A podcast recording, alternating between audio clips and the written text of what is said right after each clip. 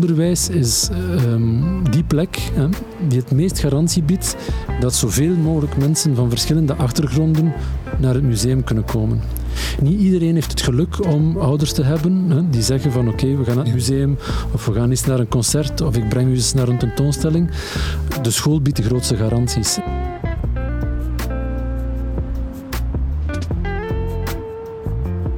En ik was met David Hammonds in New York en plots zegt hij mij van kijk Filip, weet je wat je moet doen?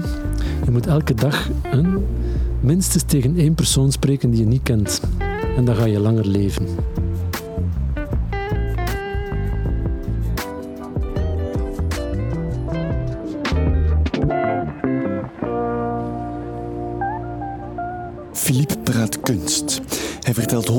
Over zijn eerste werkervaring bij Jan Hoed, over gesprekken met kunstenaars in Afrika en over het feit dat hij eigenlijk maar enkele maanden directeur van het SMAK zou zijn. Die enkele maanden zijn nu al 18 jaar en hij is nog niet moe. Getuige daarvan is dit gesprek. Vandaag bij ons aan tafel directeur van het SMAK, Philippe van Kouteren. Hoe gaat het? Zeer goed. Maar een klein beetje vermoeid. Een klein beetje vermoeid. Een klein beetje vermoeid, maar toch zeer goed. Oké. En van waar de vermoeidheid? De vermoeidheid, denk ik, komt omdat er te veel dingen tegelijkertijd aan de hand zijn. En soms vind ik dat bijzonder prettig, maar soms kan dat ook wel eens eventjes zo licht op de schouders gaan wegen. En het is, ik voel dat het nu zo toch een beetje weegt, dat het eh, geen pluimpjes zijn, maar iets zwaardere dingen. Uh, En gecombineerd met een, een portie ongeduld, uh, dan word je een klein beetje moe soms. Mm -hmm. Ja, u bent uh, directeur van het SMAK. Hier in Gent ben je, ondanks de lichte vermoeidheid, toch een fiere directeur?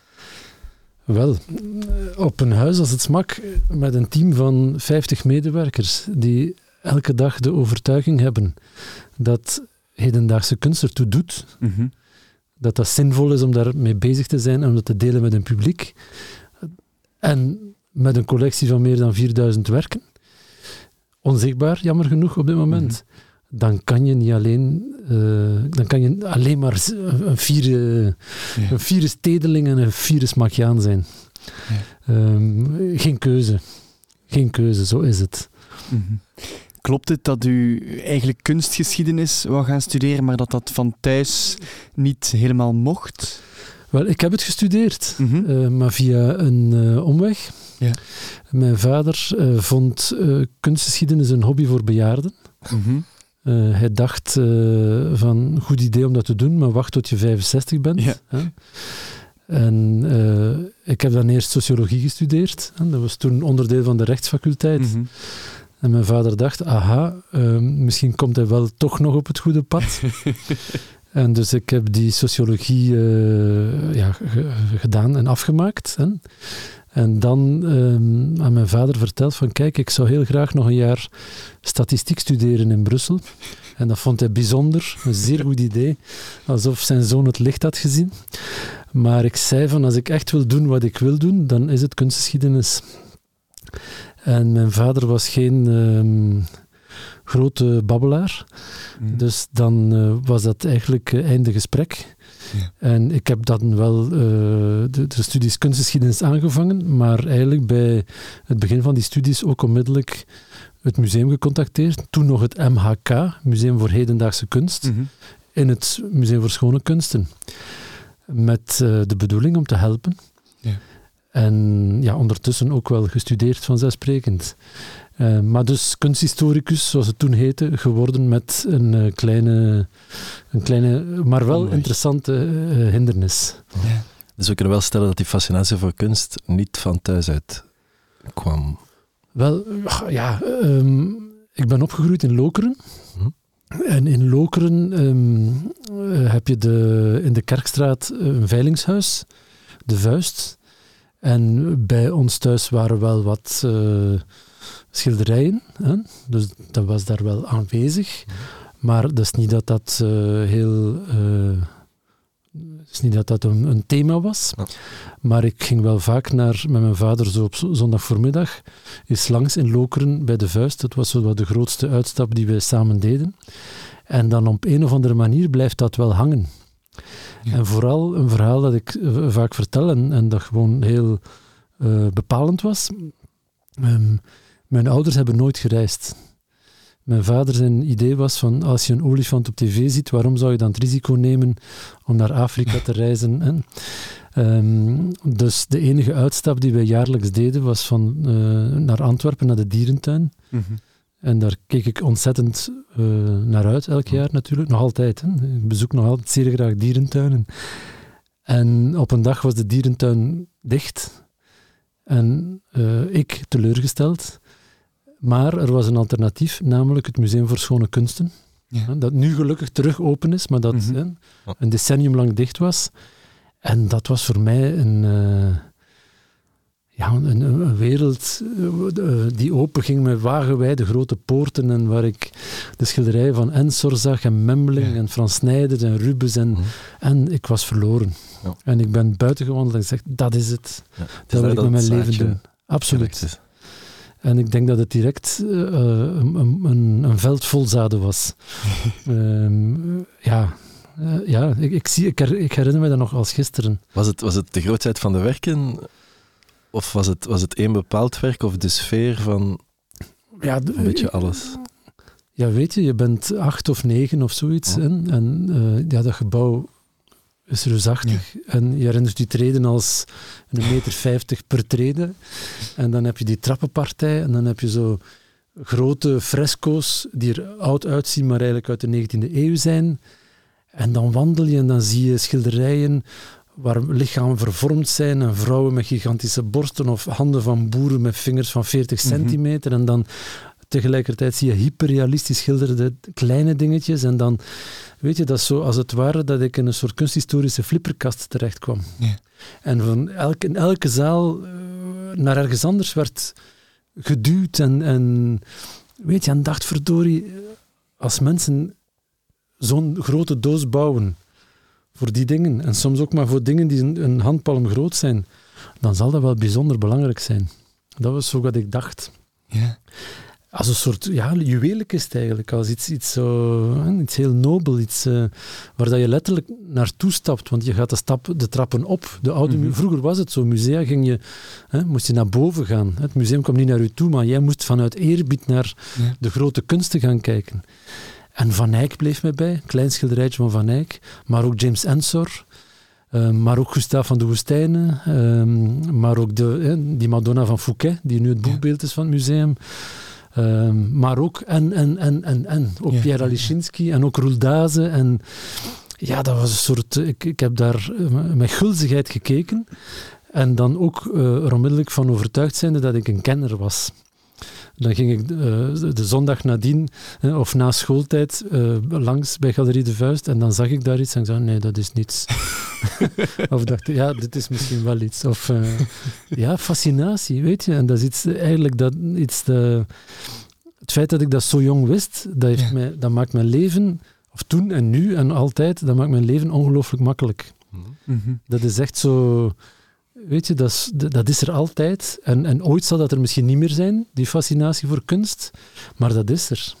Dat is zoals een soort... Uh, een, een, een, derde lichaamsdeel, of een derde arm, of een tweede mhm. hoofd, of, of, een, of een vierde been, of, of een, een tweede hart, of een, ja, iets dat, dat, ja, dat, ik, dat ik missen kan zonder dat ik het kan missen. Ja. ja. Dus de stap naar kunsthistoricus worden, met de nodige omleidingen, was dan logisch. Nog eventjes voor de leken onder ons. Wie is of wat doet een kunsthistoricus? Wel, ik, ik ben... Uh, ik ben kunsthistoricus van opleiding, hè, mhm. eh, maar uh, ik oefen het beroep uit van museumdirecteur. Maar een kunsthistoricus of vandaag veel eer een kunstwetenschapper, hè, mm dus die, daar is op een bepaald moment een soort naamverandering gekomen is net zoals een historicus bezig is met het verleden en proberen het verleden eh, betekenis te geven en proberen het verleden te gaan begrijpen en te proberen aan de hand van bronnen sporen van hè, boeken of archeologische vondsten um, een beeld te geven van die geschiedenis. Zo zal mhm. een kunsthistoricus vooral proberen het, uh, ja, het uiveren van kunstenaar te bestuderen, of een stroming te bestuderen, of de authenticiteit van werken nagaan, of te proberen te begrijpen wat de iconografische betekenis van een kunstwerk, dus wat de afbeelding soms betekent. Hè. Soms is wat we zien niet wat we zien, maar zitten daar mm betekenislagen achter verborgen. Dus een, een, een ja, een kunsthistoricus is als het ware een soort uh, tuinier. Hè? Maar een tuinier die probeert, of een, een, bioloog, maar dan een bioloog niet van het levende, maar van de sporen die een kunstenaar of een kunstenares heeft nagelaten. Hè? In de klassieke kunsten dan vooral schilderkunst en beeldhouwkunst en tekeningen. Maar vandaag in de hedendaagse kunst heb je daar een panoplie, een, een waaier aan expressievormen tot het onzichtbare ook als, een, als, een, als materie, zou je mhm. kunnen zeggen. Uh, maar dat beroep, beroep, oefen ik niet uit. Hè. Dat is onderdeel daarvan. Dat, dat, is hoe ik gevormd of bij wijlen ook misvormd ben. Um, maar in, in de, de, dag in dag uit doe ik iets anders. Ja. Je hebt het net al verteld, je bent uh, museumdirecteur. Um, je legde net uit wat een, een kunsthistoricus doet. Wat doet een museumdirecteur? Vragen veel mensen zich waarschijnlijk af. Wel, dat is, uh, laat ons de basisingrediënten benoemen.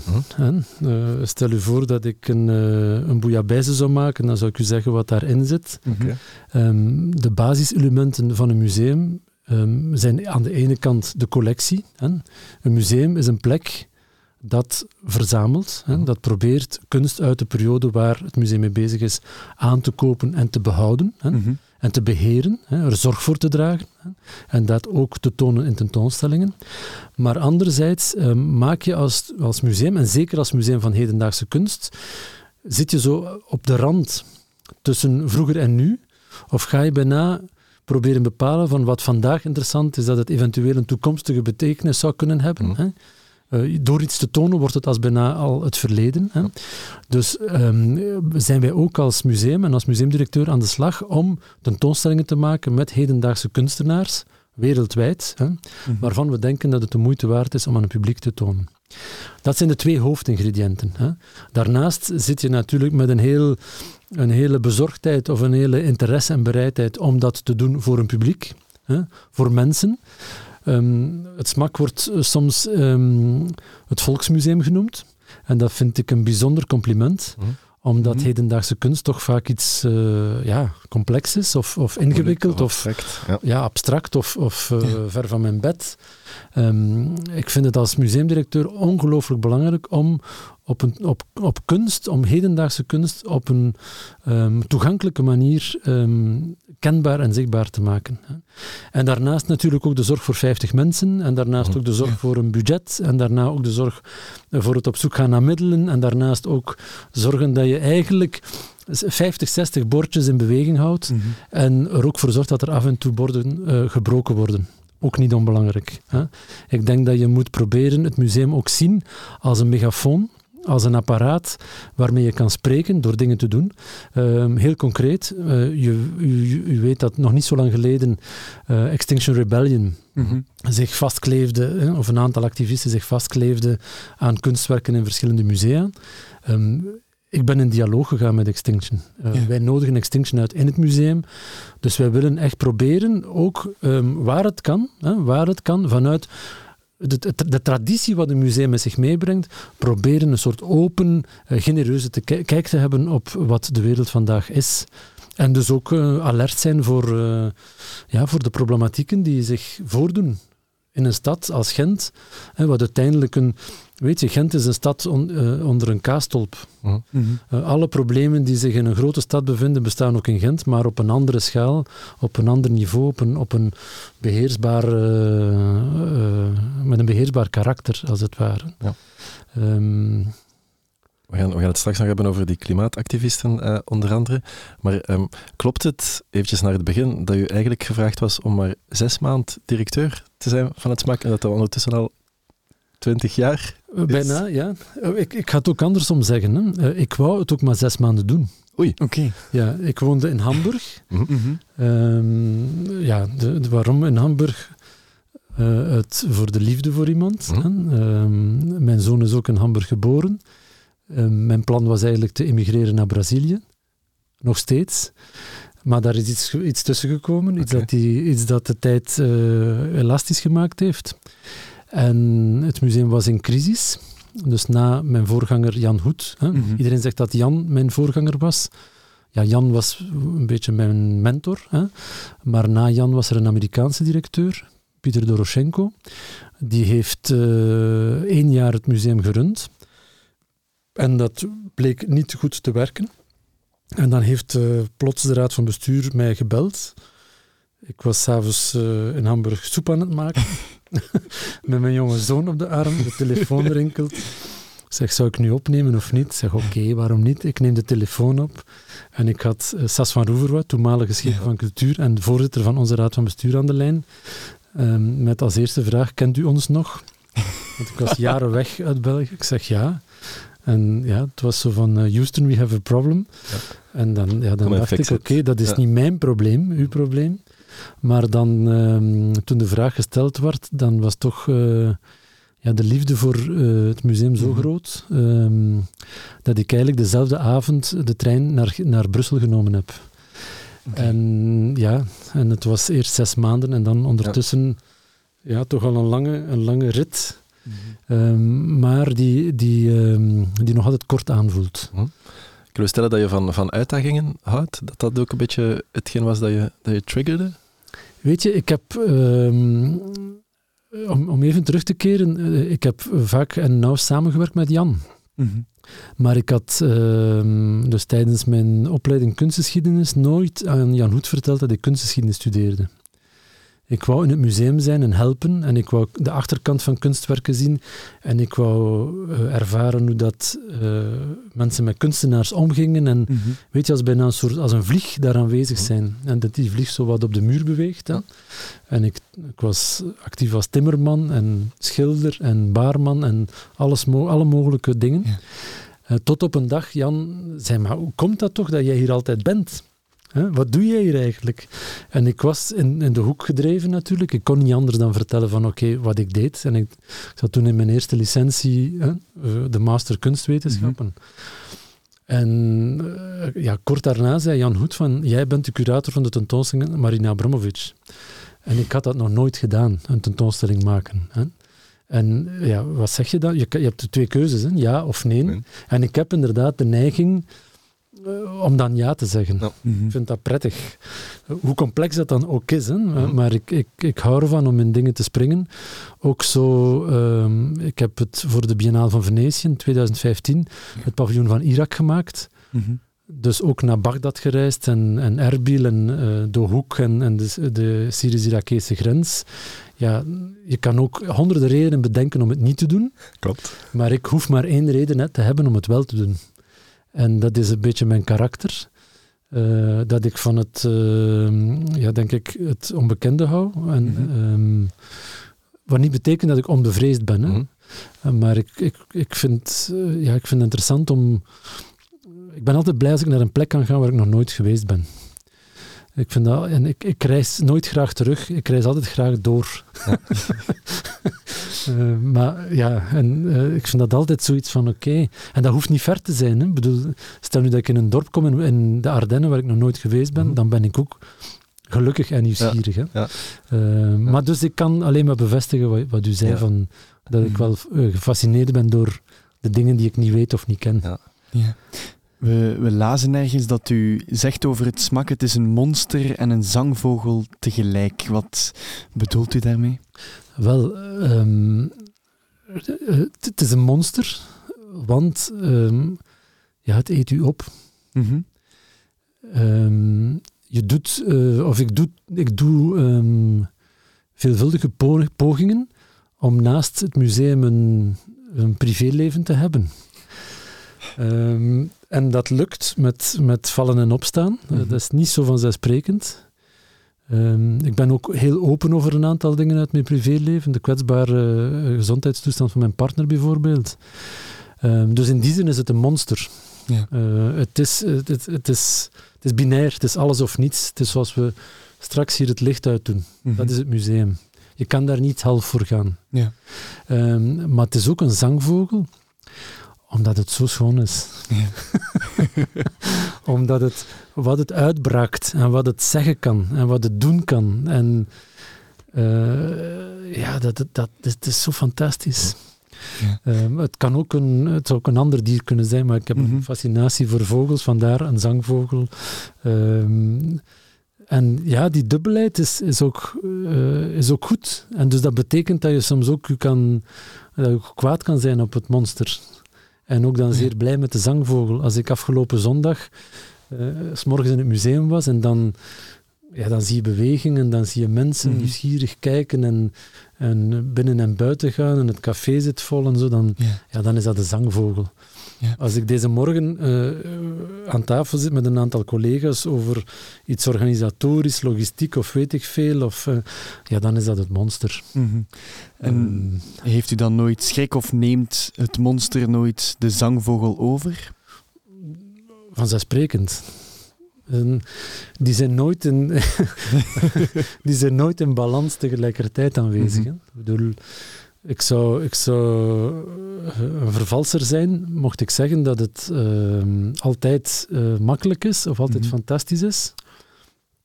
Ik bedoel, corona vond ik geen evidente periode. Mm. Ook, niet om, om, ook om met een team van 50 mensen in contact te blijven. Ja. Um, ook jaren terug met het tentoonstelling Paul McCarthy, die wat gecontesteerd was, dat is één ding. Maar waar toch een aantal na-effecten waren dat is ook niet de prettigste periode. Maar uh, ja, ik, heb, ik denk ook altijd alles, ik, ik, probeer ook altijd in alles wat gebeurt, altijd iets, um, iets positiefs te zien. Ja. Ik, ik, ja, dus ik probeer, zelfs als het monster er is, mm -hmm. denk ik, oké, okay, why not? Er, dit, als, als, dat gebeurt, dan kan ik daar wel iets, uh, um, iets uithalen. Ja. Um, maar ik, ik heb natuurlijk meer voorkeur voor de zangvogel, voor alle duidelijkheid. Ja. Um, is het die zangvogel die ervoor zorgt dat je het nu al bijna twintig jaar doet, ondanks dat je net zei dat je houdt van, van nieuwe dingen ontdekken, uitdagingen? Wel, um, toen Jan overleden is, um, uh, ja, ik heb nauw, zeer nauw samengewerkt met Jan. Uh, de, we hadden ook een complexe relatie. Wie niet? Wie niet? Um, maar toen Jan overleden is en ik um, zijn lichaam uh, in het ziekenhuis ging groeten, dan, dan had ik zoiets van: oké, okay, ik moet iets. Um, en dat klinkt zeer uh, esoterisch of, of uh, weet je, zo, een beetje zo karamelachtig, maar zo is het niet. had ik zoiets: ik moet, een, ik moet iets afmaken namelijk het nieuwe museum realiseren. Uh -huh. We hebben die collectie, die collectie is niet zichtbaar. Um, ik ben Jan zeer dankbaar voor altijd het vertrouwen die hij mij gegeven heeft. Um, uh, voor het feit dat hij mij in het water duwde uh, op een aantal keer, op verschillende mm. ogenblikken. Wat ik ook met mensen probeer te doen. En echt te zeggen van go, doe het. Het is niet erg als je mislukt. Erger als je het niet probeert of, of mm -hmm. als, mhm. je, als je gewoon blijft zitten. En dus het feit van ja, die droom van dat nieuwe museum, dat is iets wat mij blijft. Uh, ja, ik ga pas rust kennen als een nieuw museum er is.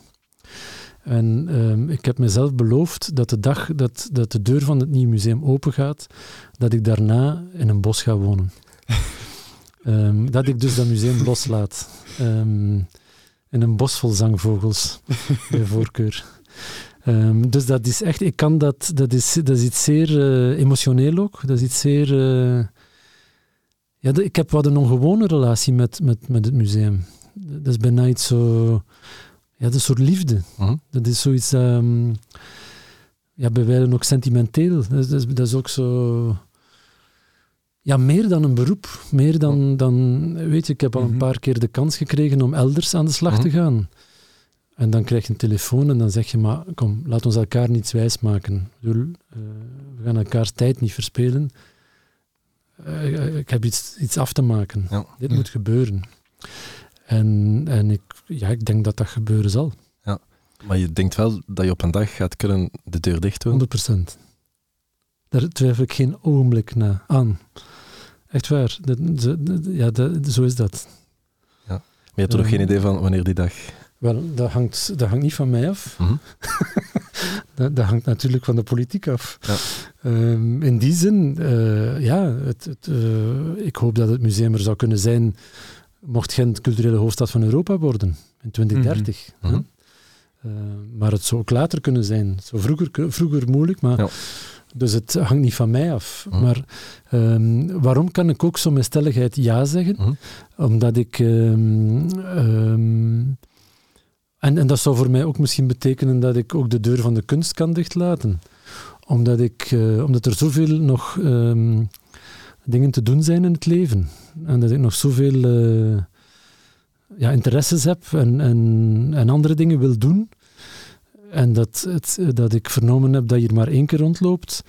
Dus dat ik ook gerust kan zeggen, oké, dat is het geweest en dat is de bijdrage die ik kan leveren. En ik, Mhm. ik wil ook andere mensen, het aan andere mensen geven. Maar ik wil, ja, niet, ik- niet alleen, hè, ik wil samen met, met, eh, ja, met zoveel mogelijk een, dat, dat nieuw museumgebouw realiseren. Ja. En dat is al super concreet. Maar voor mij wel. Oké, dat is stap 1. Ja. Ik zeg altijd aan mensen zo van ja, en by the way, de opening is op 6 mei 2030. en dan vraag je, hoe weet je dat? Ik zeg, "Wa- waarom niet? Ik, bedoel, eh, ja, ik, ben, ik ben nogal goed getraind in dromen. Ehm, en ook dromen delen. En ehm, als, als je vraagt, is het concreet? We hebben ehm, een paar jaar terug het project gedaan, Le Musée Son Double. Hè? Die maquette met eh, het, het ondubbelde museum, met een ondergrondsdepot. Ja. Eh, dit heeft aanleiding gegeven tot een haalbaarheidsstudie. Dus eigenlijk is dat een soort grondige analyse van, Mhm. oké, wat nu? En tot in detail. Bijna, om het met een boutade te zeggen, over de kleur van de brillen in het toilet. Hè? Mhm. Ehm, en dit is eigenlijk de laatste stap richting open oproep, architectuurwedstrijd, die eigenlijk dit jaar Ja. zal plaatsvinden. Wat nog niet betekent dat de financiering er dan al is. Hè? Dus ehm, dat is nu iets wat, waar, ik, eh, waar we volop moeten ehm, ehm, ja, aan werken. Hè? En, en ja, ik kan dat niet realiseren, maar ik kan er wel voor zorgen dat die, dat die urgentie benoemd blijft. Mhm. Ehm, dus in die zin voor mij, ik zie dat zeer concreet. Ik, zie dat, ik, ik, ik twijfel daar ook niet aan. En ik wil dat niet, dat, dat, dat klinkt misschien voor sommigen arrogant, van Mhm. oh, wat een pretentie heeft die. En die zegt dat dat er komt. Ik zeg dat ook omdat ik vind, stel nu voor dat ik als directeur daar zou aan twijfelen, Ja. dan gaat het nooit gebeuren. Weet je, als ik zou zeggen, ja, oh, het zal moeilijk zijn, want dat en dat, om, omwille van die en die factor, ja, dan, dan, dan beginnen we er beter niet aan. En, en die, die kwaliteit of die, die houding, zeg maar, ja, eh, dat heb ik op een of andere manier wel geleerd van meester tovenaar Jan Hoed, Mhm. eh, die ook van een pluisje een, eh, een muur kon maken en van een muur een kamer en van een kamer een huis en van een huis een museum enzovoort enzovoort. Ja. Ehm, maar ik denk daaraan ook, dat is omdat ik een, iemand heel concreet ben, ehm, ik denk daar ook in, concreet over na. Ik hou daar niet van om daarin te veel in Mhm. theoretische eh, bespiegelingen te verdwalen. Ik, ik zie dat heel concreet, eh, vanuit heel concrete noden, vanuit ja, iets dat je eh, direct, ik het noem, kan benoemen. Want Ja. bam, daar moet het over gaan. Ehm, dus eh, 6 mei 2030. Staat genoteerd. We gaan het eh, straks nog verder over Gent hebben. Eerst even over de rest van de wereld. Want hoe contextgebonden is kunst? Want u werkte al van Brazilië tot Chili tot in Hamburg. Eh, hoe contextgebonden is kunst op, al, op alle plaatsen? Ja, ook Irak, Nepal, Chili Mhm. eh, enzovoort. Ehm, misschien, een- dat is een, een, ik, ik ga proberen daar een, een bondig eh, Mhm. antwoord te geven. En eh, we moeten toch eventjes teruggaan. Hè? Ehm, 15 jaar geleden, of laten we zeggen 20 jaar geleden, dan was hedendaagse kunst, hè, ehm, zowel binnen galerieën als verzamelaars, als in musea en kunstvereinen, instituten, vooral, niet uitsluitend, maar vooral een Noord-Amerikaanse en West-Europese aangelegenheid. Ja. Wat betekent, stel dat je één keer per jaar naar New York zou gaan en dan ging je nog eens richting Parijs, Londen en Berlijn, dan wist je wel wat er aan de hand was. Door de globalisering hè, en ook door uh, internet en door alle evoluties die zich daar hebben in voorgedaan, zie je dat vandaag de kunstwereld een ongelooflijk um, groei gekend heeft. Die kunst was er al altijd. Ik bedoel, er is altijd al overal ter wereld hedendaagse kunst gemaakt. Alleen hadden uh, de Amerikaanse musea hè, en, en, de Europese huizen een zeer uh, eurocentrische of West-Europese of Noord-Amerikaanse ja. blik. Hè. En bij uitzondering werd er wel eens een kunstenaar uit Guatemala getoond, of bij uitzondering kwam er wel eens een Chinese kunstenaar aan bod. Hè. Maar de laatste 15 jaar zie je dat eigenlijk die heel beperkte uh, landkaart van uh, um, die ecologie van die hedendaagse kunst zich heeft uitgeplooid. En als je vandaag naar New York gaat, dan weet je nog niets. En ga je dan nog eens naar Londen, dan weet je nog minder. En ga je naar Mexico en naar uh, Sao Paulo en je gaat dan nog eens langs in Lagos in Nigeria, dan weet je het ook nog niet. Ja. Dus dat betekent, en dat is super interessant, hè, dat betekent dat vandaag hedendaagse kunst zich heeft uh, bijna, uh, of de waarneming, of de, of de beleving van hedendaagse kunst, zich bijna als een plas water heeft, uh, ja, is uitgewoekerd. Hè? En dat het zich bijna overal kan voordoen. Hè? En dat betekent ook dat de rol van het museum ook verandert. Vroeger, hè, in de klassieke idee van het 19e, eeuwse musea, was het museum een plek met een soort encyclopedische gedachte. Mhm. Wij verzamelen alles. Hè? Zoals in het Museum van natuur, uh, Natuurhistorie, de vlinders en de, de, mieren en dan de gewervelden en, en zo verder enzovoort. Zo had je dat ook in het Museum voor Schone Kunsten. Hè? We wandelen van de 13e eeuw uh, tot vandaag en de avant-garde en, en, en, mm -hmm. met een heel uh, nauwe blik. Vandaag weet je pas iets door het niet te weten. Vandaag is eigenlijk de, de museum de plek van de twijfel. En dus vandaar ook dat eigenlijk elke plek, of elke geografie, waar kunst zich voordoet, eigenlijk een absolute volwaardigheid heeft gekregen. En um, dat is natuurlijk een uitdaging. Van wat breng je dan hier in het museum? Bijvoorbeeld, ik ben uh, toch redelijk actief in, in, Nepal, in Kathmandu. Je hebt daar uh, dus de merkwaardige en super interessante uh, parallellen tussen enerzijds kunstenaars die een hedendaags westers tussen haakjes um, vocabularium gebruiken. Hè? Performances en, en mm -hmm. merkwaardige installaties en sculpturen. Maar tegelijkertijd kunstenaars die nog vanuit een traditie die honderden jaren oud is, mandala-schilderijen maken of Boeddha-afbeelden beelden, in schilderijen waar uh, twee of soms drie jaar aan gewerkt wordt. Hè? Daar is de vraag natuurlijk een van die traditionele schilders vroeg mij nog in november toen ik er was, en wat denk je, is wat ik doe hedendaags? Ja. Wie ben ik om dat te zeggen? Weet je, wie ben ik om te zeggen, ja, jammer, nee, je bent zo aan de traditie verknocht en je maakt een soort vertaalslag, dus is het moeilijk hedendaags te noemen. Um, ik denk dat het, uh, het museum vandaag moet de plek zijn, hè, enerzijds die twijfel, maar anderzijds ook een soort vergrootglas moet zijn om ons mogelijk te maken om met een andere manier van, een andere blik, dan de blik die we altijd gehanteerd hebben naar die kunst uit vele geografieën te gaan kijken. En dat mhm. proberen we in het museum te doen. Binnenkort hebben we Grace Ndiritu uit Kenia en de UK. Daarna een kunstenares uit, uit uh, Zuid-Korea. We hebben nu Rose Wiley. In Splendid Isolation had je ook kunstenaars van Irak ja. um, tot Venezuela en, en, en. Um, dus de kunstwereld is net zoals de wereld vandaag veel complexer, veel, uh, veel meer duidelijker geworden, veel onleesbaarder geworden. En ik zie daar een mogelijkheid en een kans in, omdat dit ook um, een uitnodiging is om de vooroordelen die wij vaak hebben, hè, en met de welke we vaak kijken, en met de welke we vaak handelen, en met de welke we vaak ook luisteren, um, dat dit is een, een goede kans is om die eventjes uh, aan de kant te leggen. En bij voorkeur ze ook nog uh, tot uh, stof te vertrappelen. Zijn er ook, ik wil je vertellen over, over kunstenaars in, in Nepal, in, in Chili. Um, zijn er ook vooroordelen in de kunstwereld? Um. Dat vind ik nu een keer een zeer goede vraag. Ik denk, uh, dat is misschien een van mijn grootste um, uh, teleurstellingen. Mm -hmm. of, of nee, een van mijn, uh, van mijn zo, als je als je in het vak stapt, of als je begint met kunst, dan denk je aan hedendaagse kunst, dan denk je, wauw. Ja, open mensen. Ja. Open, open geest, mm. geen grenzen. Everything goes. Weet je, van tolerantie, openheid. Hè? Ah, je denkt dat. Maar de kunstwereld is misschien een van de meest conservatieve milieus die ik ken. En dat is soms uh, droevig. Mhm. Dat is soms, zelfs voor een optimist als ik, ja, daar krijg je dan zo toch wat donkere randjes rond je optimisme. En conservatief in welke zin? Heel klein, of een, of een voorbeeld dat het goed kan illustreren. Um, ik, ehm, bijvoorbeeld, ik heb, ik heb toen ik in Bangladesh was, een paar jaar terug, heb ik daar een jonge schilder ontmoet, Sheikh Sabir Alam.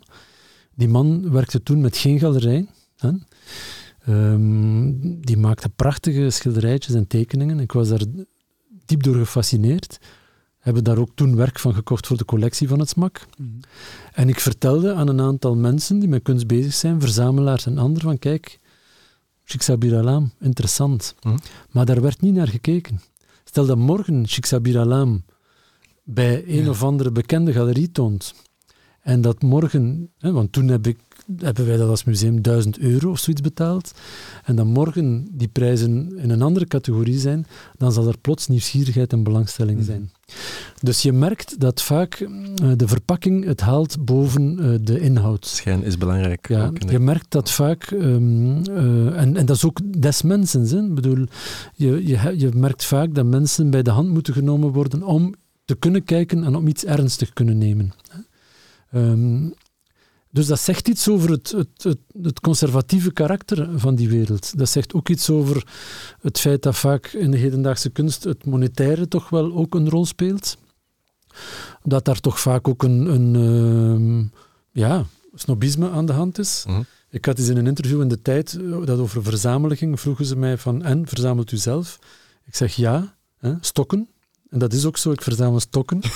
stokken die ik vind als ik wandel. Mhm. En ik vind een stok en ik vind dat... Houten stokken. Ja, houten stokken. En ondertussen zijn er al mensen die mijn stokken naar het museum brengen en zo. Prachtig eigenlijk.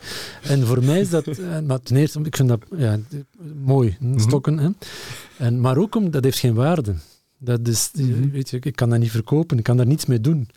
Maar ik vind dat fantastisch en dat is voor mij ook een soort um, reactie tegen het... het uh, ja, het idee van eh, verzamelen is ook bezit. Hm. Dat is iets hebben.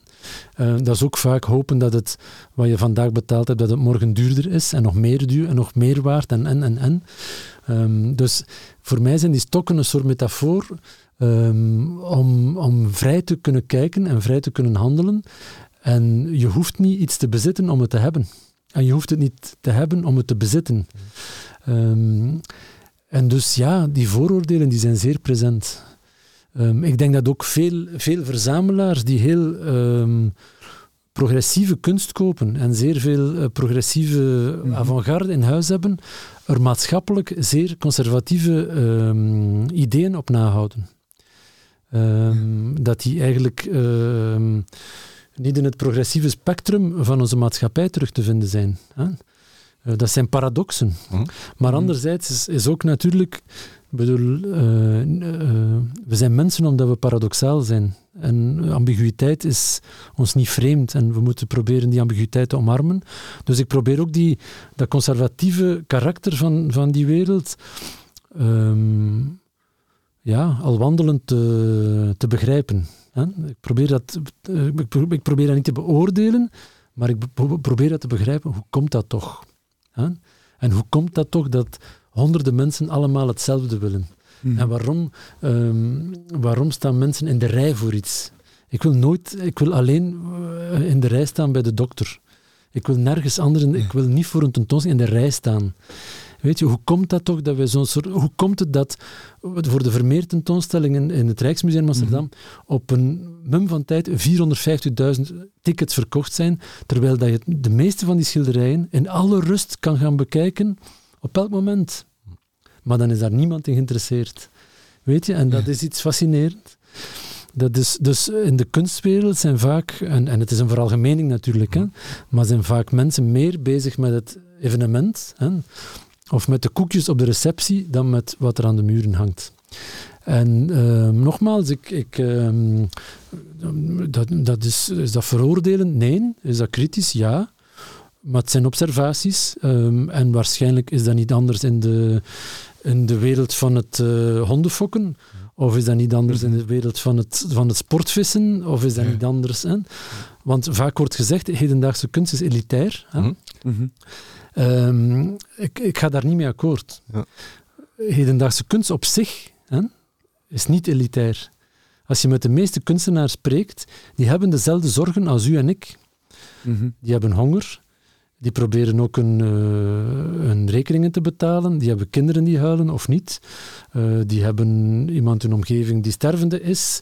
Uh, die hebben een knie die pijn doet of en mhm. dergelijke dingen. Maar het is de kunstwereld die de hedendaagse kunst tot een elite maakt. Hè. Maar anderzijds ook, opnieuw, elk milieu, elke, elke omgeving waar mensen zich organiseren rond iets, worden wordt een elite. Mm Ik bedoel, mocht ik nu Dancing Dimi, hè, die, die darts-speler, mhm. eh, ontmoeten, ja, ik ga daar niet toe behoren. Mhm. Want ik spreek die taal, de taal van mhm. de dartswereld niet. Dus ik ga daar niet in opgenomen worden, tenzij ik daar een aantal uh, rituelen vervul en, en kennis op doe en zelf die sport begin te beoefenen. En dat is identiek aan de hedendaagse kunst. Ehm, maar wat mij drijft natuurlijk is, is vooral eh, de kunstenaar. Weet je, elke keer als ik in het atelier van een kunstenaar mag zijn, ik vind dat een, een privilege. Het feit dat ik mag meekijken in die intieme keuken van waar het mhm. gebeurt. Hè. En soms heeft een kunstenaar gewoon een tafel als atelier, of gewoon zijn computer, of niets. Hè. Maar het feit dat ik daar kan, mag deel van zijn, elke dag opnieuw vind ik dat, dat iets, ik vind dat niet vanzelfsprekend, dat dat, dat kan.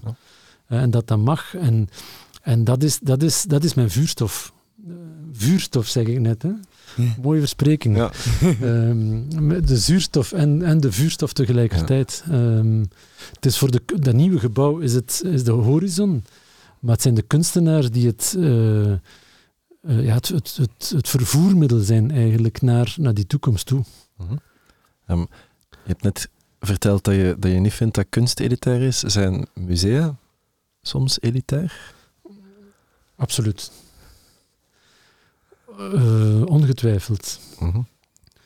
ik, ik vind dat uh, veel musea ook te veel aan zichzelf denken.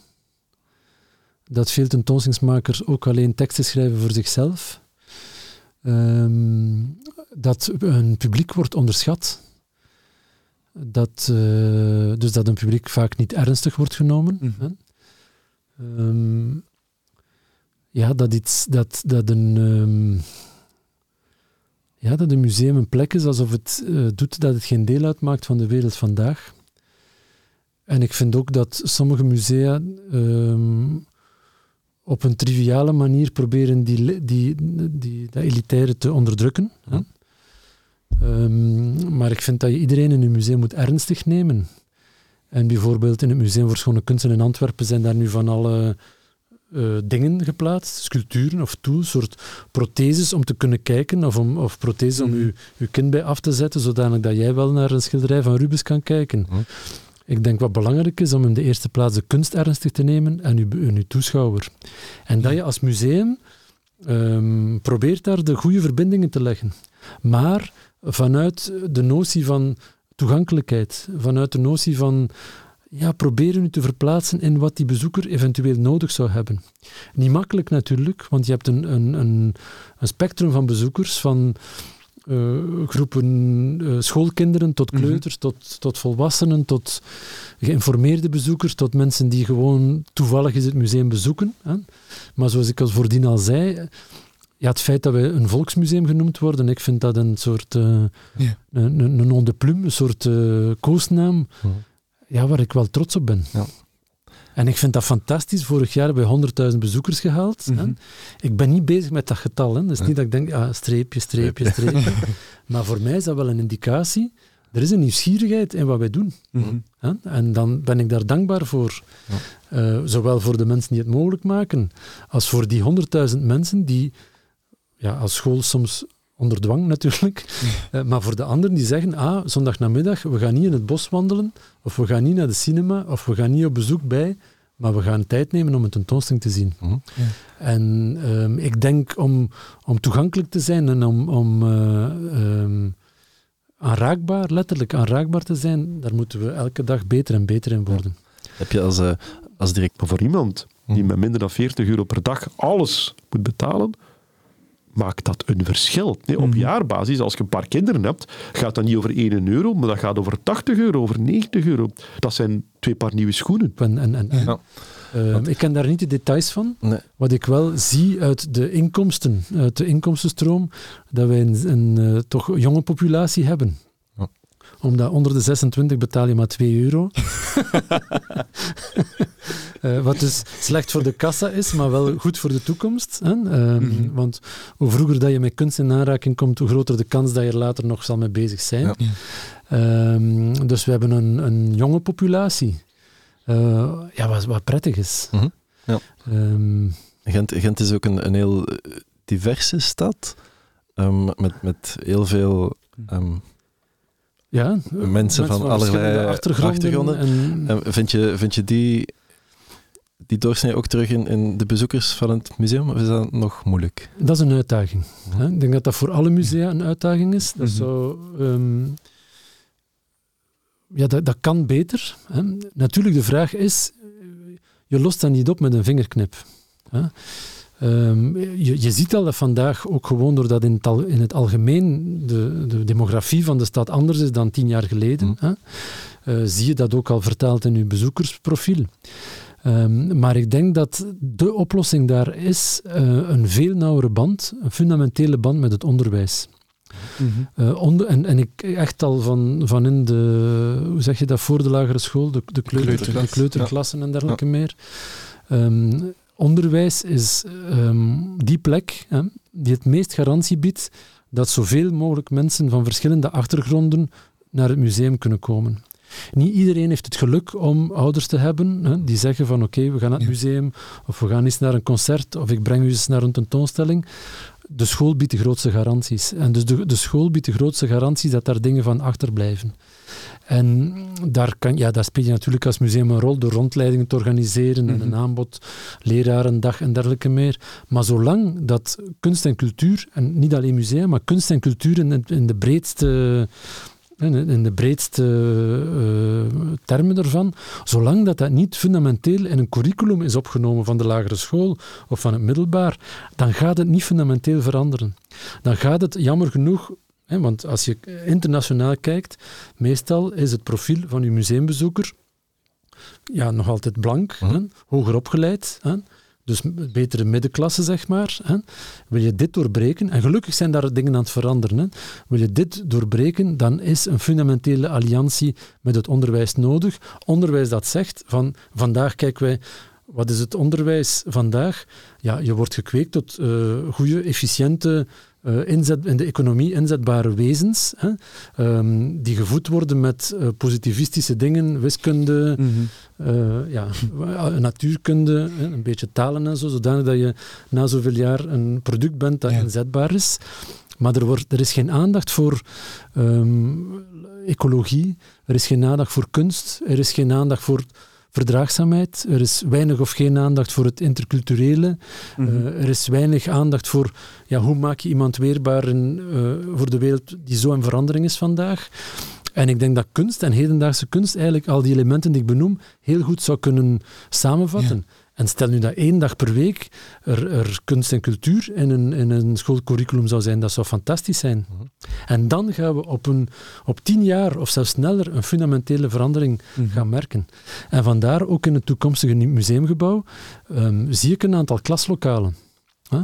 Ja. Klaslokalen, niet, ja, niet alleen om om over kunst te onderrichten, of vooral niet, maar om daar ook Frans en Engels en Spaans en, en wiskunde en natuurkunde en scheikunde en, en, al die kundes die we ooit gekregen hebben, om die daarbij te leren. En stel je voor dat je ondertussen verdwaalt, hè, je bent eventjes beu al die, en plots verdwaal je en zie je daar een werk hangen van Marina Abramovic. En zeg, mm. ja, wat is dat? Hè? Ja. Dat zou toch fantastisch zijn? Waar ik vroeger door de venster keek en daar een vogel zag voorbij vliegen, mm -hmm. of van een of ander ding droomde. Um, dus onderwijs is de emanciperende factor om ook meer mensen naar het museum te krijgen en om ook een diverser publiek te kunnen aanspreken. Ja. Werken de Gentse musea al goed samen met het onderwijs, denk je? Dat kan beter. Uh -huh. um, In de zin Wel, ik denk dat dat veel uh, structureler zou moeten zijn. Dat dat veel...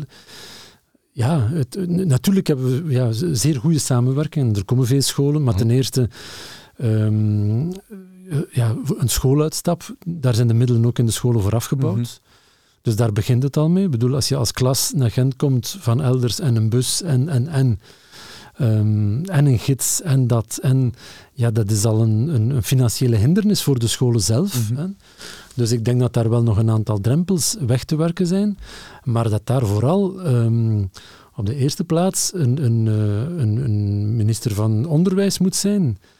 Um, die daar de overtuiging heeft dat, een, dat onderwijs vandaag ook iets anders kan zijn dan een uh, puur positivistische efficiëntieagenda.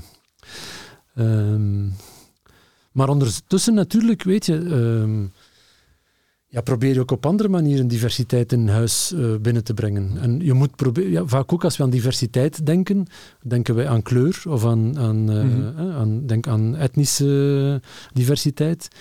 Ja, diversiteit uh, bestaat bijna zoveel als, als er inwoners zijn. Ja.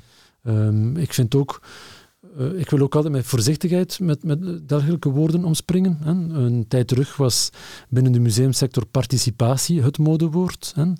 Uh, alles moest participatie mm -hmm. trekken en, en, er kon maar niet genoeg geparticipeerd worden.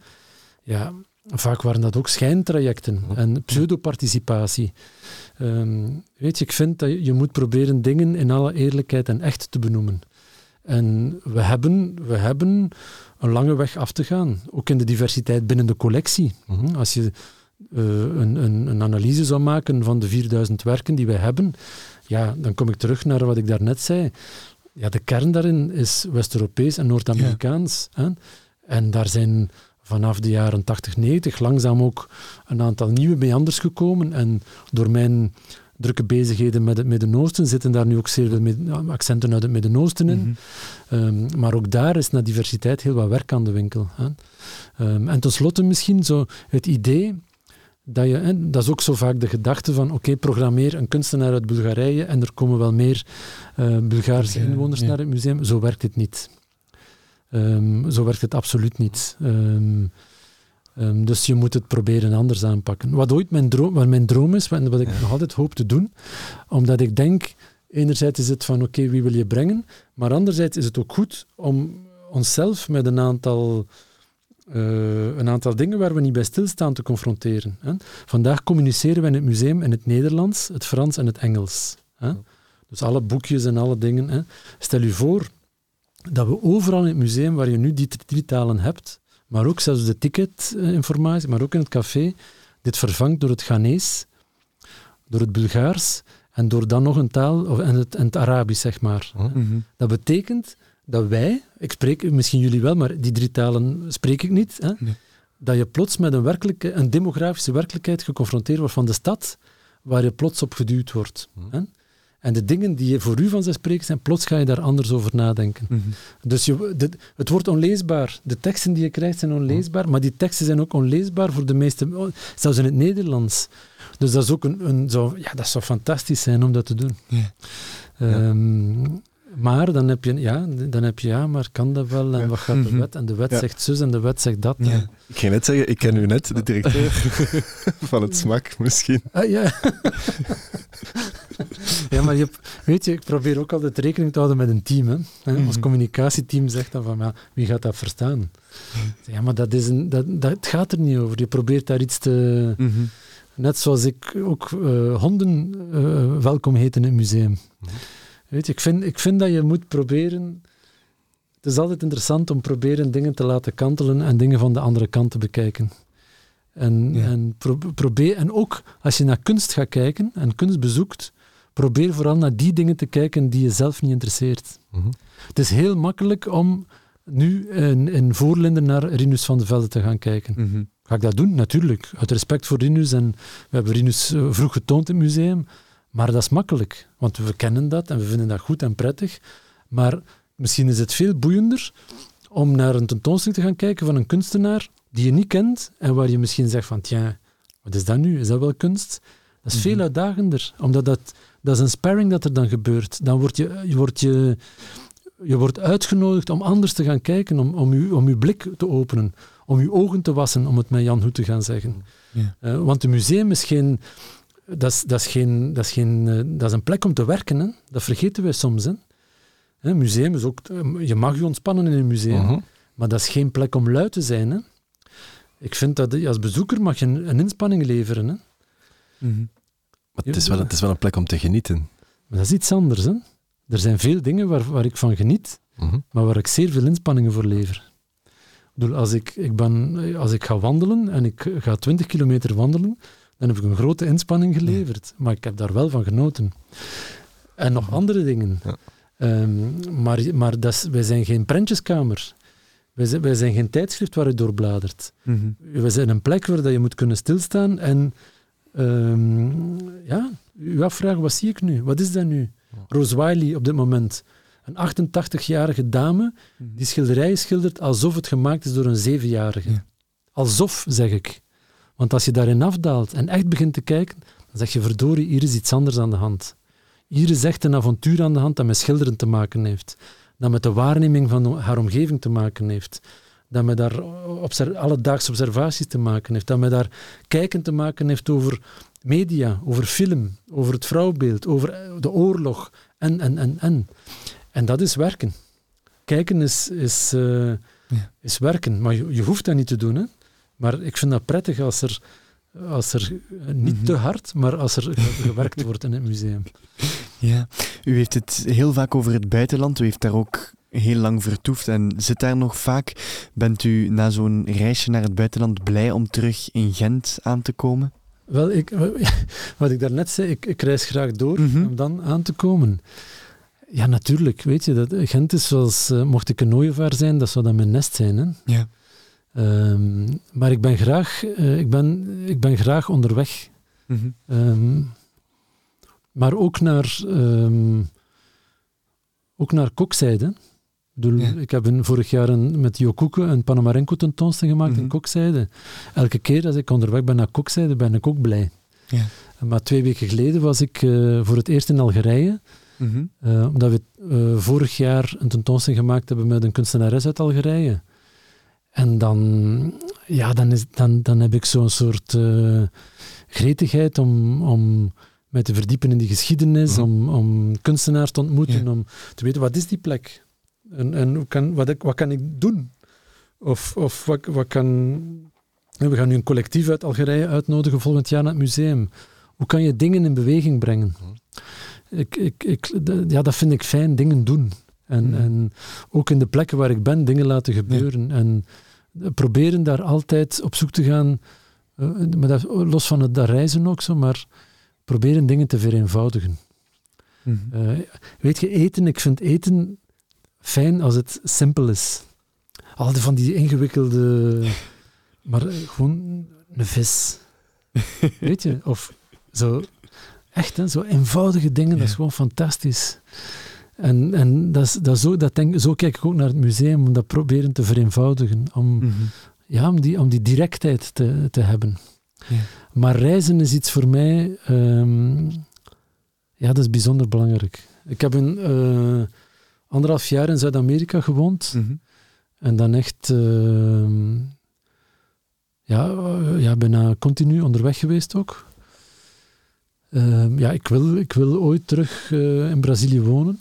Ehm, maar is, is dat elders is dat ook goed? Dat is nu niet dat dat zo... Um, maar onderweg zijn is, is goed. Hè? Ook in plekken zijn. En ook iets anders, iets zeer belangrijk. Um, en dat heb ik te danken aan een Amerikaanse kunstenaar, David Hammonds. Um, ik, ik, herhaal dat soms wel eens, maar ik was ooit eens met hem in, en dat is echt zo, David Hammonds, dat is in de kunstwereld vandaag ja, echt mm -hmm. groter dan, dan groot. Mm -hmm. En wij hebben een bijzonder werk van David Hammonds in de collectie, al sinds de jaren negentig, uh, toen niemand daarin geïnteresseerd was. Hè. Maar nu wordt dat, gaat dat miljoenen. Hè. En ik was met David Hammonds in New York en plots zegt hij mij van, kijk Filip, weet je wat je moet doen? Je moet elke dag hè, minstens tegen één persoon spreken die je niet kent. En dan ga je langer leven. Ja. Oké, okay, interessant. En we zitten in Haarlem op zo'n terras. Plots komt daar zo'n oude man voorbij. En Hammond zei, hey dude, how are you man? En plots begint hij babbelen en die zegt, ja, en I met John Coltrane en Miles Mhm. Davis en zo. En ik ben nog aan mijn jazz bezig en ik, ik dacht, ah, maar- dit is onmogelijk, dat is in scène gezet, dat kan niet anders. Hè? Maar dat was niet zo, dat was echt zo, Ja. een, echt een, een old chap die daar zo strompel, strompel. Mhm. En eh, ja, zo elke dag spreken met iemand die je niet kent, dat is ook net zo, ehm, ook voor mij is zo reizen, ook gaan naar plekken die je niet kent. Ja. Veraf of dichtbij doet er niet toe. Maar dat je probeert met een, ehm, ja, met nieuwsgierigheid eh, eh, in het, te kijken en in het leven te staan. En ook zo kijken naar kunst en naar, naar andere dingen. Mhm. En ik doe dat dus echt. Hè. Elke dag spreek ik één dag, eh, niet één dag, dat zo, eh, spreek ik tegen iemand die ik niet ken. Ik, ik, ik beoefen echt de, de regel van David Hammonds. Mhm. En dat is zeer merkwaardig. Als je dat in Gent doet of in, of in België, soms lopen mensen weg. Hè? Ja. Omdat dat niet in de mentaliteit zit van... eh, maar doe je dat in Wallonië, is dat al anders? Doe je dat in Duitsland, is dat anders? Zeer fascinerend hoe mensen daarop Ja. reageren. Ehm, maar reizen, ja... Ja, ja, ik weet, ja, ik denk dat dat komt omdat als kind, eh, wat ik daarnet zei, de, onze grootste uitstap was Antwerpen. Mhm. En als kind had ik altijd zo'n obsessie met een atlas. En ik keek daarnaar en dan dacht ik, Tokio, oh, dat gaat nooit niet lukken. Dat is zo, zo, zo ver, zo, Zo ver. ver. Ja, Nairobi en dan dat en Sao Paulo en Mexico. En, en ik, dat, ik, ik, ja, Mhm. en ja, dat gaat wel. Ja. Natuurlijk heb ik een beroep waar het dat ook Mhm. nodig is om onderweg te zijn. Mhm. Ik ga ook eh, zelden of nooit, het gebeurt, maar zelden of nooit reizen zonder een doel. Ja. Er zal altijd, ik zou nooit zomaar naar Algerije gaan. Mhm. Of ik zou ook nooit niet zomaar. eh, er is altijd wel een reden. Dat, dat, en meestal is die Ja, reden de ja. kunst. Mhm. Ehm, dus zo gaan er bestemmingen zijn waar ik nooit zal geraken. Mhm. Eh, maar goed, dat ook, niet, ook geen probleem. Hè. Ja. Nee. We gaan eh, even in Gent blijven, want we maken met Vieren Steden een alternatieve, niet-toeristische stadsgids. Welk plekje mogen wij daaraan toevoegen van jou? Misschien een plekje dat al eens benoemd is, waar Mhm. ik een ongelooflijke prachtige. En die, dat nu veranderd is eigenlijk, maar waar ik een ongelooflijke. eh, mooie romantische herinnering aan heb. Mhm. met een, met een, een dame die ik onge- ongelooflijk graag gezien heb, en nog altijd, hè, als we elkaar zien. Dat is aan de, het Van Eyck zwembad. Ja. Heb je die brug en daar is zo'n eilandje. Mhm. En vroeger stond daar een prachtige grote boom. Hè? Mhm. En dat is zo precies zo'n Titanic-ding, waar je dan zo kunt zo... en dat vind ik een uitzonderlijk schone plek. Alhoewel ik moet toegeven dat het, eh, zonder nostalgisch te zijn, maar toen die boom er stond, Mhm. eh, was het nog prachtiger dan, dan nu. En een andere plek waar ik, wat ik ook prettig vind, en vanuit zo mijn idee van het reizen, ook, ja, corona was echt een, een, eh, een vloek voor mij. Ik heb ook zo de- denkbeeldig eh, alle kamers in ons appartement een, een, de naam van een land gegeven. Omdat ik de indruk dat ik toch op reis was. Dus als ik naar de badkamer ging, naar Roemenië. of- en zo. Maar de overzet in eh, Langerbrugge, Mhm. Hè, waar dat je gratis kan laten overzetten en dan de haven, dat vind ik een ongelooflijk schone plek ook. Ja. Eh, dus de ene is zo'n plek naar- waar dat ik dan terugkijk naar het verleden. Mhm. Ehm, zelfs in de 20e eeuw. Ehm, maar Langerbrug is, is iets nieuw. En dat is ook Mhm. zo Gent en niet Gent. Ja. Dat is ook zoiets zo... Dat is overal en nergens. Dat vind Ja. ik ook altijd fijn. Ja. Mhm. Je hebt, al, je hebt al vaak verteld dat je op, op heel veel plekken komt. Ehm, dus je kan goed vergelijken. Is Gent goed bedeeld qua kunstmusea? Gent is een, is een paradijs. Echt, Mhm. dat is, ik, we kunnen, als je ziet wat er in Gent allemaal gebeurt, we hebben de zes stedelijke musea. We hebben het GUM, Mhm. het Giselin Museum, de Herbert Foundation, en, en, en, de, de um, Gent. Eh, ook wat muziek betreft. We- we- Ja. Weet je, dat is voor een stad met 250.000 inwoners, wat hier aan de hand is en wat hier gebeurt, dat is uitzonderlijk. Ja. Echt, dat is, dat is zoals een, een, een, een palmboom met, met een overdadige troost dadels. Mhm. Ehm, als je sommige steden van een gelijkaardige grootte in Frankrijk ziet, of in Duitsland, of in Ja. andere steden, of in, in Engeland, daar is het cultureel ehm, mager. Mhm. Ehm, dus dat, dat, is, ja, dat is zeer bijzonder, dat is uitzonderlijk. Als ik dat ook aan buitenlandse bezoekers vertel, Mhm. die, die hun mond valt open. Ja. Ehm, ja, ook, ook, ook fascinerend. We hebben toch een aantal echt internationale hedendaagse kunstenaars. Hè, Dirk Mhm. Braakman, Berlinde de Bruikere, Pascal Martin Taillou, hè, ehm, die ook in Gent blijven. Hè, die, die niet zeggen van ik ga in Brussel of in Parijs wonen. Nee, die blijven in deze stad. Dus wij zijn, wij zijn eh, cultureel en museaal meer dan verwend. Ja. En dit op een, op, in een schaal, hè, op, op walking distance, maar waarbij we soms wel het gevoel hebben dat van het centrum naar het Citadelpark het een eeuwigheid wandelen is. Hè.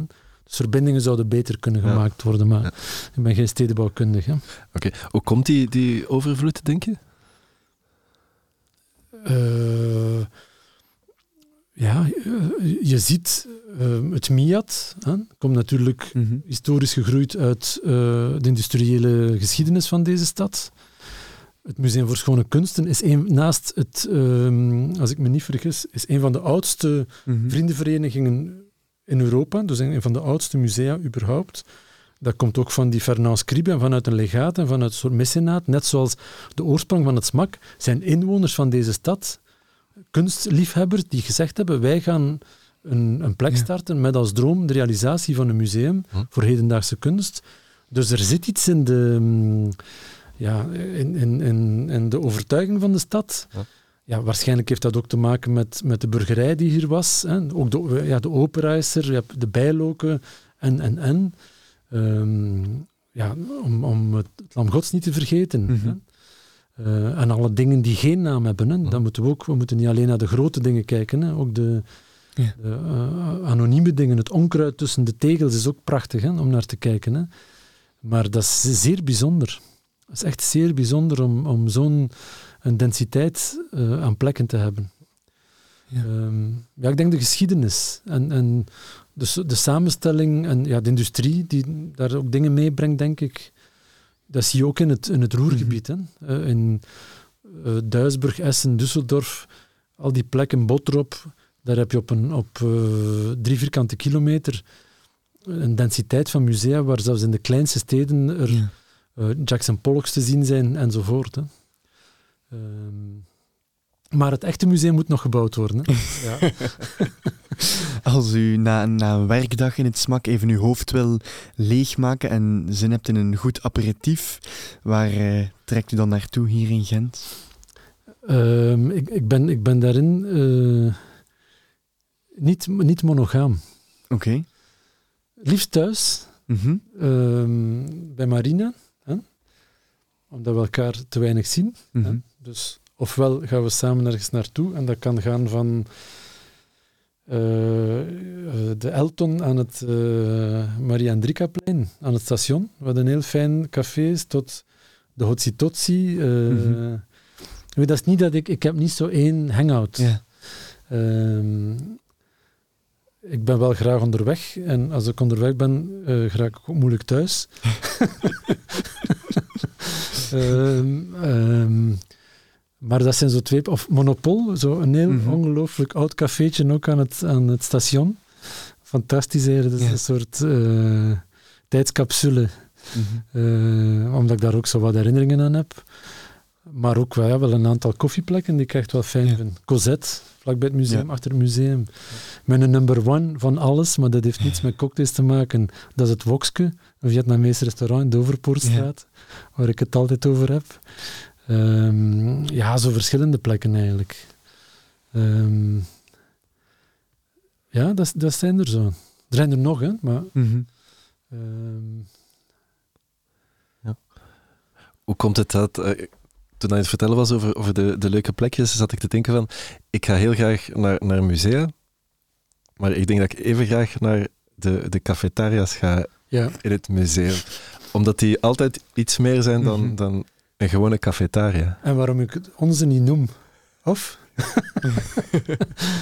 ja, omdat het vroeg dicht is. Ehm, ja, Ik ken de directeur. ja nee, het, is, het sluit om zes uur. Dat, dat is een concessie, dat zit niet in onze Ah, handen. oké. Ja. Dus we hebben daar weinig eh, impact of controle over. Ja. Ehm, ja, dat is een fijne plek, hè, maar overdag.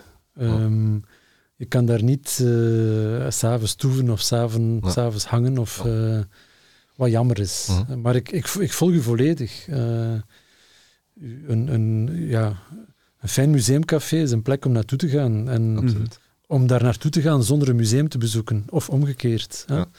Eh, zo, zo is het in de beste der werelden. Ja. Ehm, ik, ik heb vertrouwen dat dat komt, dat dat, dat dat ook goed komt.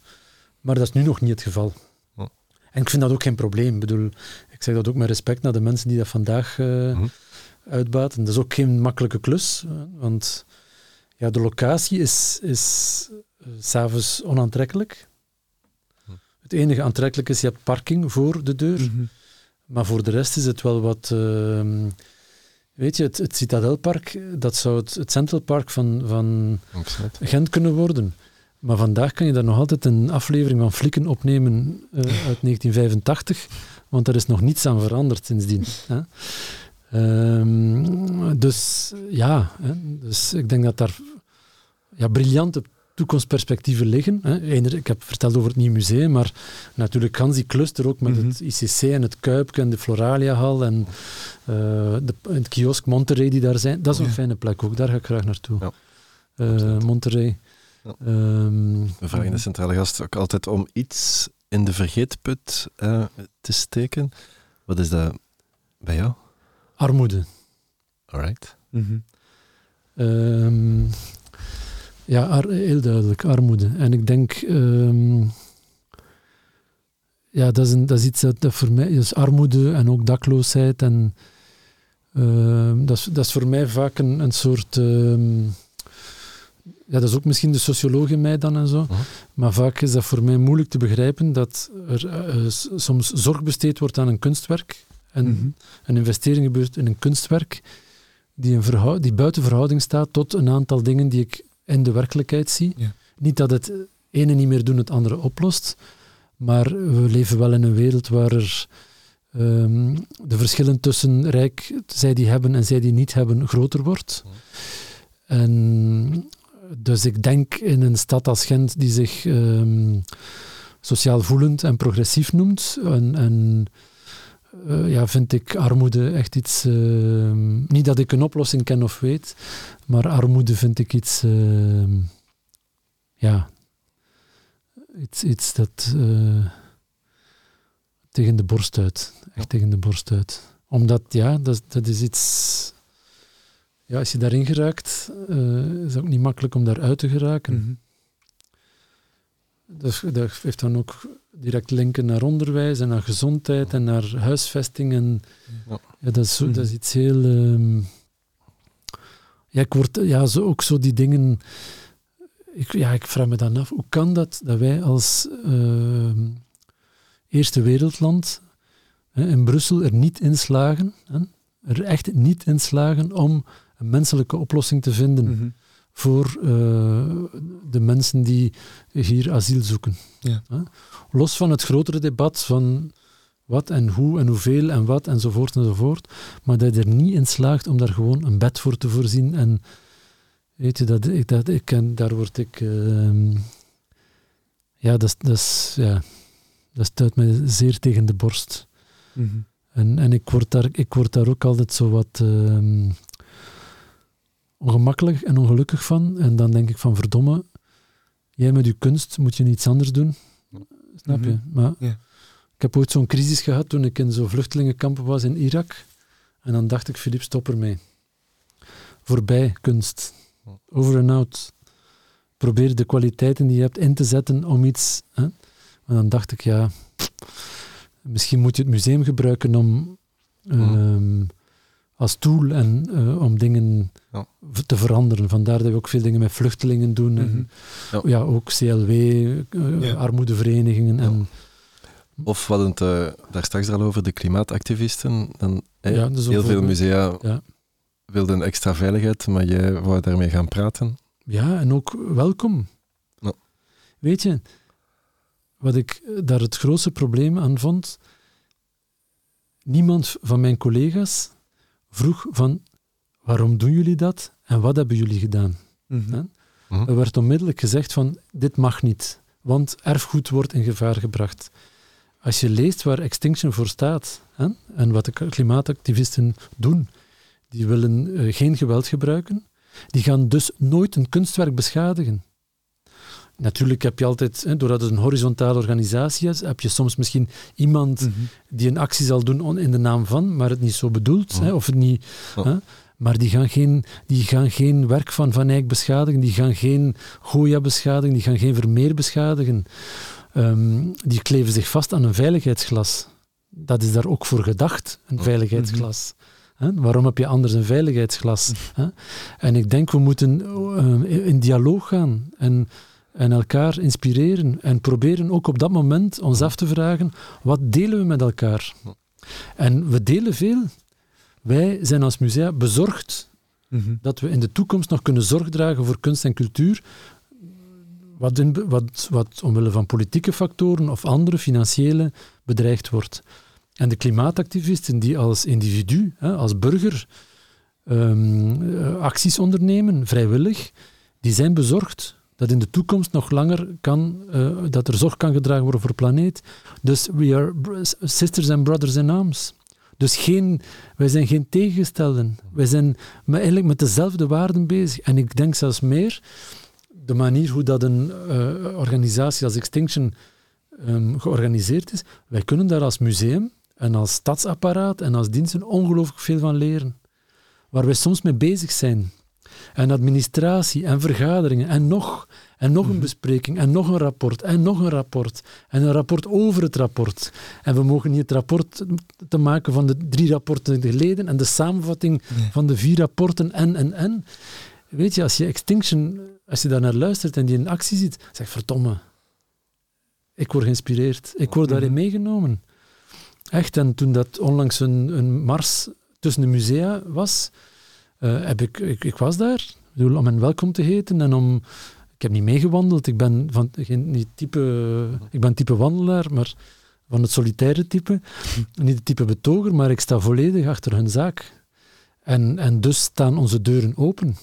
Ja. En, en gebeurt er iets, oké, okay, we zullen het wel oplossen. Ja.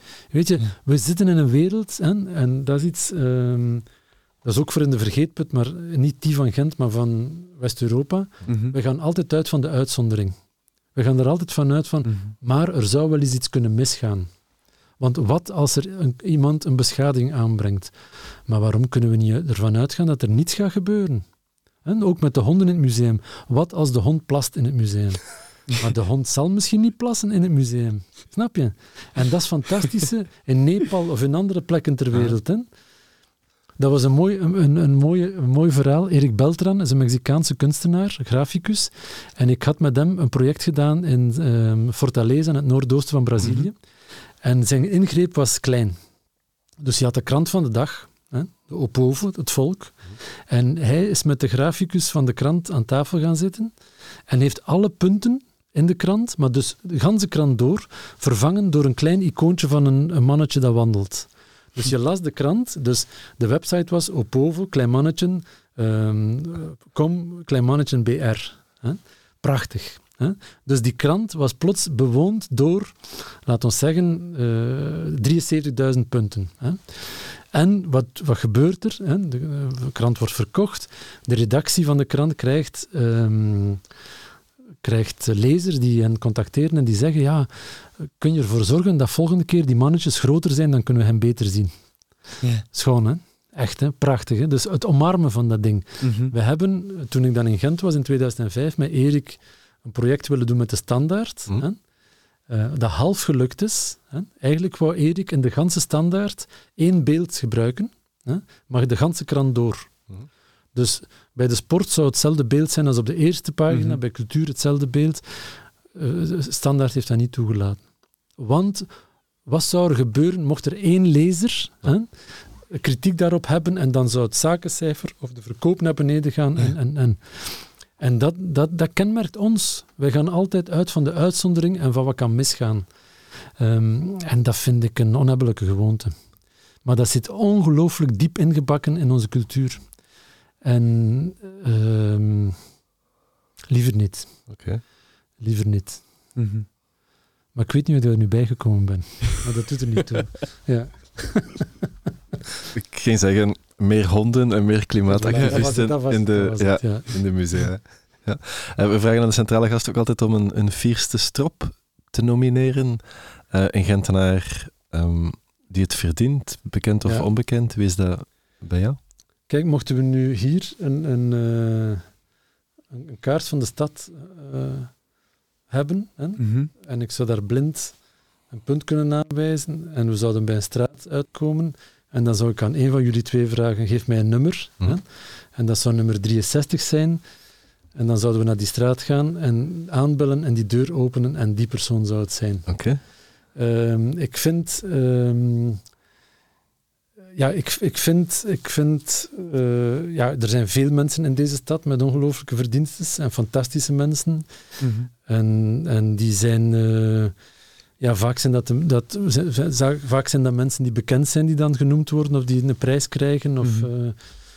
eh, omwille van hun academische Mhm. of Ja. culturele of sociaal-maatschappelijke verdiensten. Ik denk dat we meer ehm, aandacht moeten hebben voor degenen die we niet kennen. En die, uh, net zoals wij, en net zoals degenen die wel al hè, genomineerd zijn, uh, ook opstaan en gaan slapen en met worstelingen werken en ook met vreugdes. Hè. We moeten het niet alleen negatief zien. Dus de, anoni- de ode, de, ode de, de, de strop aan de anonieme Gentenaar. En okay. wie die is, man, vrouw, of dat die uit Kenia komt, of dat die uh, welke geaardheid of wat die ook heeft, ik wil daarin iedereen omarmen. Mm. Um, maar misschien moeten we wel eens naar die nummer 63 gaan ja. en gewoon een straat uitkiezen en we zien wel wie we tegenkomen. Hè. Ja. Ja. We sluiten altijd af met de soundtrack van Gent. Een nummer dat jou doet denken aan Gent of waar je een link mee ziet met onze stad. Dat, dat, is, dat vind ik een ontzettend moeilijke vraag. Mhm. Mm -hmm. En waarom? Um, omdat ik een, um, een uh, muzikale carnivoor ben. Mm -hmm. um, ja, ik wandel veel, ook in de stad. En uh, headphones en ik, ik luister. En, um, en ik, ik kan vaak ook muziek aan, aan straten of aan plekken linken. Um, maar dat is elke keer anders. Ja. En ik, ben, ik, kan, ik kan graag zo... Ik bewonder graag. Weet je, ik, ik kan zo Mhm. mm -hmm. graag van wauw. Zo, zeker muzikanten. Miljarden. Als ik dan naar een concert ga, dan zit ik daar gewoon chagrijnig, jaloers. Hm. Verdomme. Dat lukt mij niet. Hoe komt dat? Zo, hè? En uh, nu is dat bijvoorbeeld, uh, waar ik altijd naar luister, zo, zo Amba. En zo Amba is een 23-jarige Amerikaanse tenorsaxofoniste. Mm -hmm. Zij is bijna zo groot als haar instrument. Dus een tenorsax is ja. toch zo. Hè? En zij komt daar net bovenuit. Maar dat is zo'n soort uh, uh, wervelwind. Zo'n mm -hmm. soort uh, ja, uh, spirituele ja. monster en zangvogel ook. Mm -hmm. Beiden. Dat ik nu op dit moment zou zeggen, zo Amba. Maar mochten we nu morgen elkaar terugzien, dan zou ik misschien zeggen. Uh, Gavin Bryers, Mhm. mm -hmm. die we waarschijnlijk terug naar Gent gaan kunnen uitnodigen. Ja. Of mochten we elkaar de week daarvoor uh, voorzien, Bictief, of Mhm. uh, dan weer iets anders. En, of uh, Chico Barki, of... Of ja, um. Dus moeilijk. Is niet dat ik één nummer heb dat ik daaraan... Maar zo Amba. Al was het maar omdat ik daardoor ook over haar kan spreken. Um, omdat ik daar een ongelooflijke bewondering voor heb. Mhm. Um, ja. Oké, we schrijven het op. Filip van Kouteren, ongelooflijk bedankt voor dit fijne gesprek. Wederzijds. Dankjewel. Je luisterde naar Vieren Steden, een podcast over Gent, gemaakt door echte Gentenaars. Deze podcast kwam tot stand met de steun van Urgent FM en de stad Gent. Productie door Studio Bloos. Meer afleveringen van Vieren Steden vind je op jouw favoriete podcastplatform.